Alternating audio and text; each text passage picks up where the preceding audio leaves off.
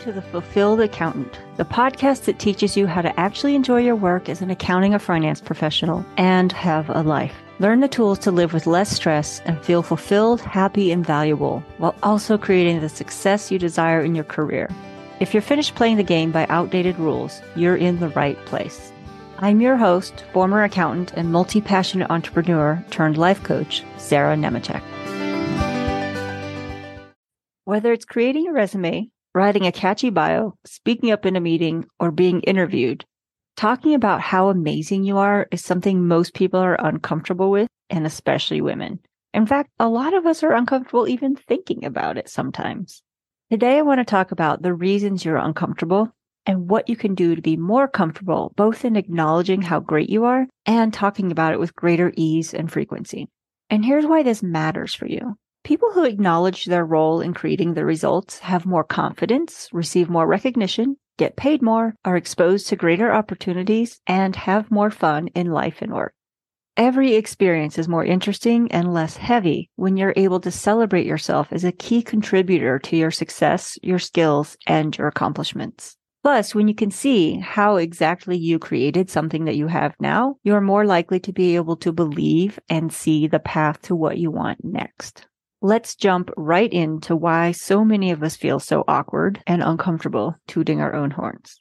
First, most of us don't spend a lot of time thinking highly of ourselves and reflecting on how far we've come, all the accomplishments that we've had over the years, all the great things that we have done and who we are. Instead, our brains are programmed to look for what's wrong with us because that's what will protect us from unanticipated danger or threats. It's evolutionary. It's how we stayed alive but that's not so useful anymore. And what that means now is that we aren't spending time noticing, talking about, and celebrating the great things about ourselves. We aren't spending time making lists and describing what we like and love about ourselves. Instead, we catalog our shortcomings and list things to improve or stop doing or being. Second, many of us were taught to be modest about our accomplishments. If you brag too much, it means you're arrogant or overly confident. I too find bragging annoying to witness. But what we're talking about here isn't bragging and it's not arrogance. Arrogance stems from thinking you're better than someone else and then using your bragging to try to prove it to other people and probably yourself as well. Arrogance generally comes from a lack of self confidence. And your arrogant seeming actions are you trying to prove to yourself and others that you are more skilled and accomplished than you really are by putting others down or pointing out flaws or lacking of skills in others. When you find yourself feeling critical of others or even of yourself, consider why. Often it's just a projection of your own insecurities and your own fear of rejection. We're talking about taking credit for your actual accomplishments and not diminishing your skills and experience. When you know you're capable, confidence is a natural feeling that flows from that belief. Your genuine self confidence makes other people feel safe and comfortable around you. When you feel confident, you're thinking, we're all capable and wonderful people. It's much more abundant and open than when you're judging, bragging, or arrogant. And it's a key difference. To help distinguish that better for you, think of times when you might have felt these different emotions and what you were thinking and believing in those moments. It will help you to identify how confidence versus arrogance looks and feels for you. And hence, it will help you recognize when you can trust yourself to talk about your accomplishments as a healthy thing, as opposed to an arrogant attempt that feels yucky to you. The third thing that makes it uncomfortable for us to acknowledge and speak about ourselves is that if you speak too confidently, openly, or positively about yourself and your accomplishments or abilities, you might make someone feel uncomfortable. The belief that you can make someone feel uncomfortable by talking about something that you achieved or accomplished that you actually worked hard for, or even if it felt like it came easily to you, that's just a story. People are going to feel how they're going to feel, regardless of what you have accomplished and what you say about your accomplishments. People are inspired when people achieve their goals and do cool things. And if they aren't, it has nothing to do with you and everything to do with what and how the person who isn't celebrating you thinks. When you aren't inspired, supportive, or excited for someone else's success or accomplishments, it's generally because you either aren't interested or connected with them or their situation, or because you're focused on your own perceived shortcomings or failures in relation to their achievements. Notice that neither of those reasons has anything to do with whether or how you talk about yourself or how the person you're thinking about was talking about themselves, depending on which way we're going here. You can literally say nothing at all You could say everything to discount your success, or you could fully acknowledge and take credit for all the great things you've done. And the person who isn't here for it will respond pretty much the same way. Additionally, the person who is here for it will also respond in the way that they were going to respond regardless. So I say, do the thing that is best for you. Because if you don't talk about yourself, no one knows what's going on. And talking about yourself in a positive way is always best for you. And finally, many of us are taught that if we're too confident or too celebratory, we'll lose something. There are only so many good things to have in the world. And if we're too busy enjoying ourselves and our results, we won't see the doom coming from the other side. It's that whole waiting for the other shoe to drop issue. And that too is just a story that has developed and been passed down to express our fear about losing success once we have it because there's only so much to go around or because we don't know how we got there to begin with. So how could we ever know how to recreate it? Definitely not a useful way to think, make decisions, and act in this world. Let's add one bonus item here. I suppose technically all of these items fall under this, but let's at least name it. All of these beliefs we just talked about come from how you were socialized, meaning everything you heard, read, witnessed, and experienced as you were growing up and even up until now, whether it was conscious or not, combined to form the beliefs that you currently hold about yourself and how the world works. Knowing this always helps me challenge my current beliefs without having to feel bad or judge myself harshly for anything that I didn't see before, whether I had no inkling whatsoever or if I didn't believe it but had heard about it. It takes the shame and the guilt and the embarrassment out of it. And it's helpful for staying open and curious as I encounter and try on new ideas. So I encourage you to do the same. Recognize that, let yourself off the hook for certain things and move forward with an open mind. So one of the hardest things for me when it came to tooting my own horn was always writing my bio, as well as those descriptions of everything on my resume and on LinkedIn. I remember spiraling into a pit of self doubt and inadequacy every time I had to write a bio or some little sentence, even about myself when I was working in accounting. I immediately defaulted to thoughts like, I'm no one. I have achieved nothing. I'm so boring. There's nothing to tell here. Who would want to hear this? This just sounds so weird. I can't do it. And it would take me days to respond to the requests. And I would sit there hoping that someone would kindly write it for me so they could make me sound better than the boring, unaccomplished person that I saw myself as once I was put on the spot.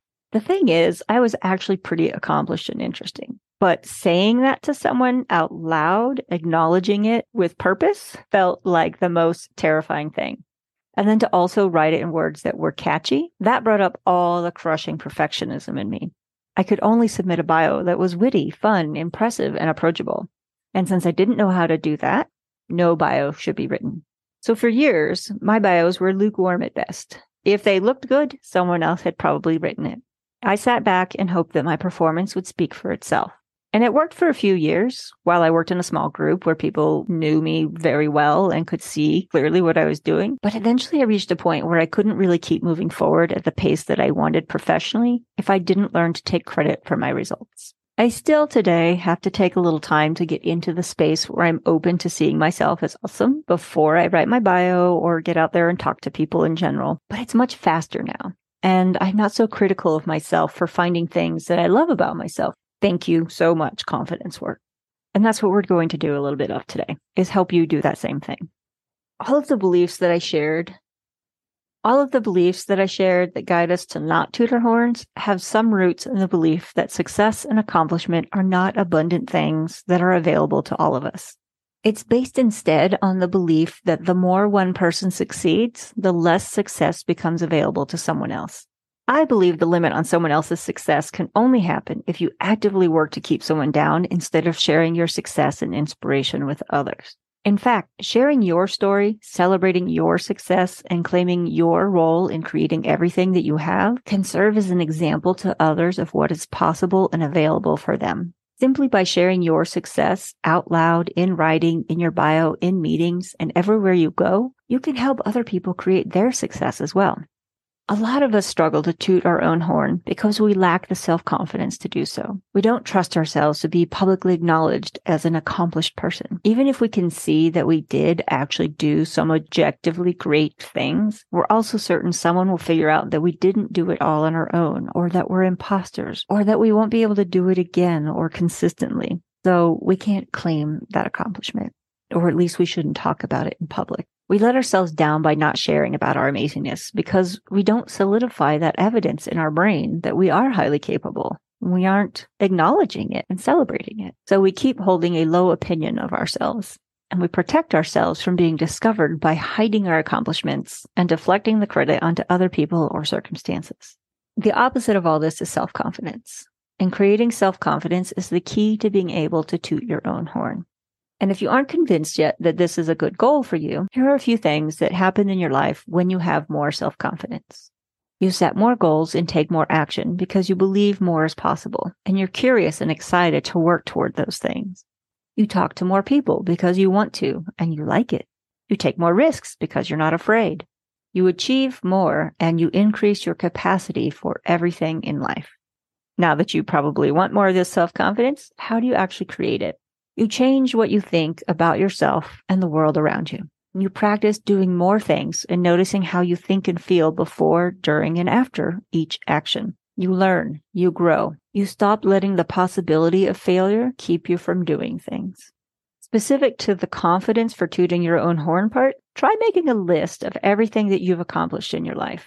From learning to walk, graduating from high school, making friends, or starting a new workout routine, to getting your first job, getting your latest promotion or raise, starting a business, running a marathon, or even waking up every day and showing up to the job that is less inspiring because you have a bigger goal than just going to work. Another list you can make is everything that you like about yourself.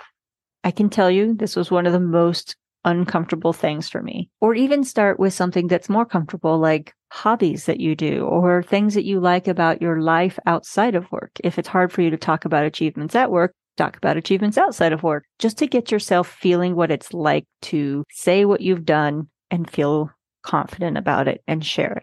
Want some beliefs that you can try on and practice to help you create more self confidence? Here are some of my favorites.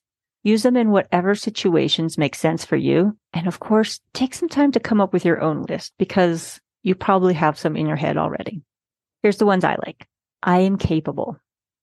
I can figure it out even if I don't know the answer right now. The worst that can happen is really just what I make it mean. Fear is a feeling, and I am capable of feeling it without stopping what I'm doing. Other people aren't focused on me, which is great because they will only notice the good that I do instead of the screw ups. People are rooting for me, not against me. Ultimately, learn to rely on your belief that you're capable and can handle anything more than you rely on your or anyone else's assessment of your actual abilities. Remember that people who are truly self confident are attractive in the world.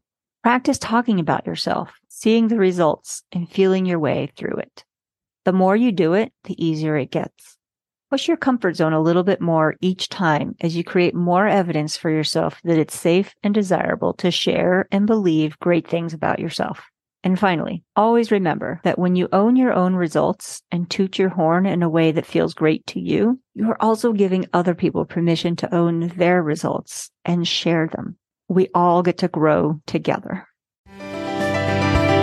Thanks for tuning in, and remember to come back for more each week to keep your brain operating at its highest level so you can enjoy your accounting and finance career while also having a life you love. Want even more tips on living a life you love while feeling less stressed and more fulfilled in your accounting and finance work? Get on my email list where I share new perspectives every week.